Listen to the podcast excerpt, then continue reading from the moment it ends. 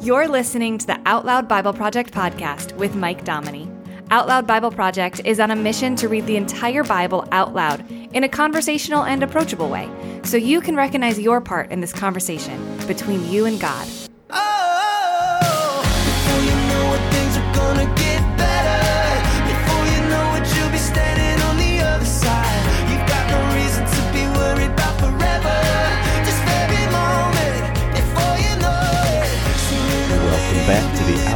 Bible Project podcast, reading the Bible like it makes a difference.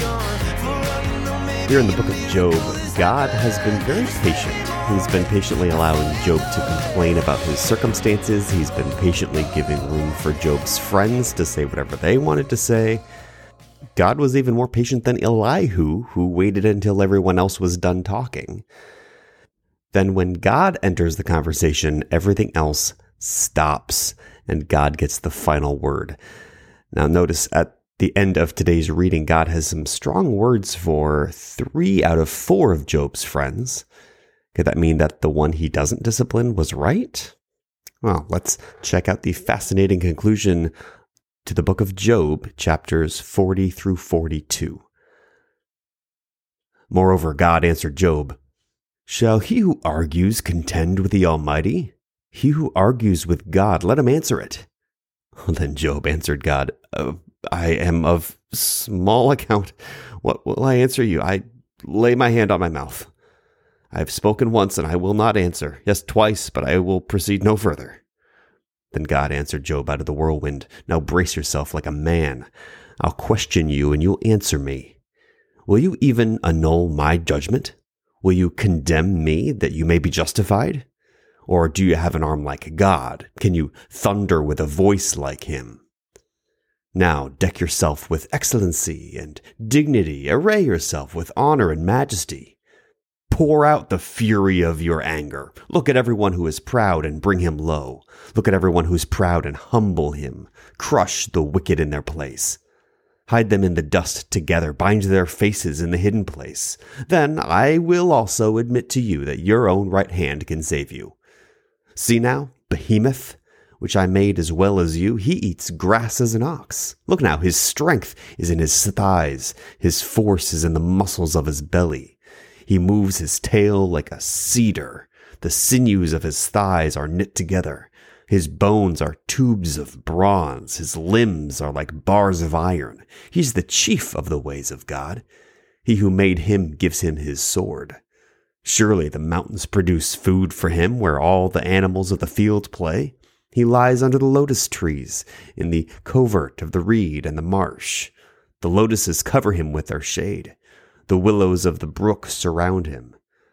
If a river overflows, he doesn't tremble. He's confident, though the Jordan swells even to his mouth. Shall any take him when he's on the watch, or pierce through his nose with a snare? Can you draw out Leviathan with a fishhook? Or press down his tongue with a cord? Can you put a rope onto his nose or pierce his jaw through with a hook? Will he make many petitions to you, or will he speak soft words to you? Will he make a covenant with you that you should take him for a servant forever? Will you play with him as with a bird? Or will you bind him for your girls? Will traders barter for him? Will they part him among the merchants? Can you fill his skin with barbed irons or his head with fish spears? Lay your hand on him. Remember the battle and do so no more.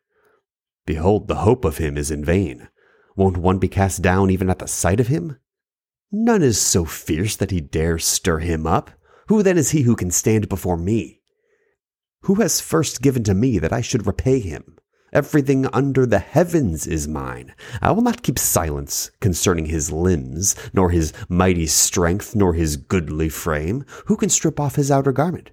Who will come within his jaws? Who can open the doors of his face? Around his teeth is terror.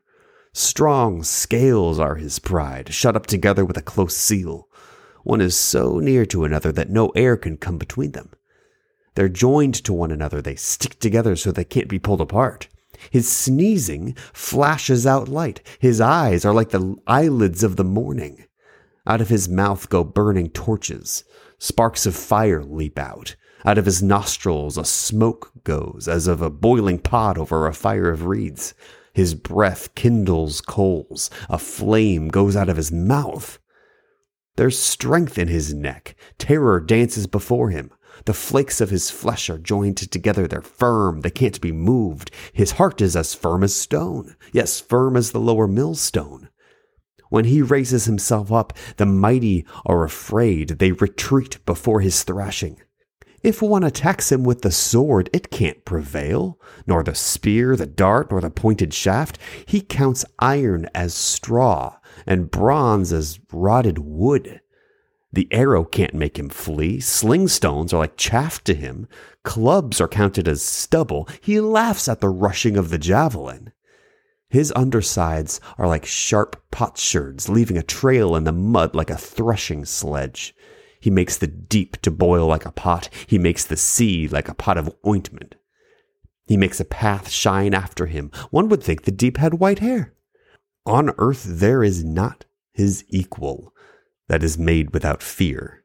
He sees everything that is high. He is the king over all the sons of pride.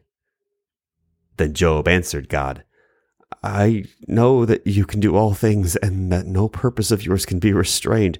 You asked, Who is this who hides counsel without knowledge? Therefore, I have uttered that which I didn't understand, things too wonderful for me which I didn't know. You said, Listen now, and I will speak. I will question you, and you will answer me. I, I had heard of you by the hearing of the ear, but now my eye sees you. Therefore I abhor myself and repent in dust and ashes.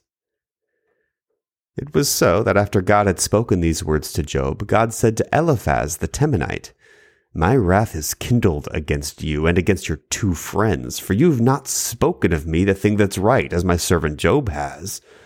Now therefore take to yourselves seven bulls and seven rams, and go to my servant Job, and offer up for yourselves a burnt offering.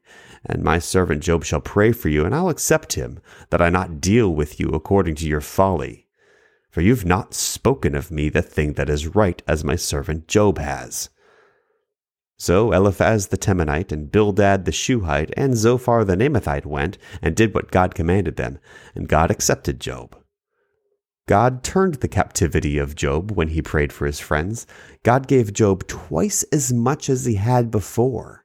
Then all his brothers, all his sisters, and all those who had been of his acquaintance before came to him and ate bread with him in his house. They comforted him and consoled him concerning all the evil that God had brought on him.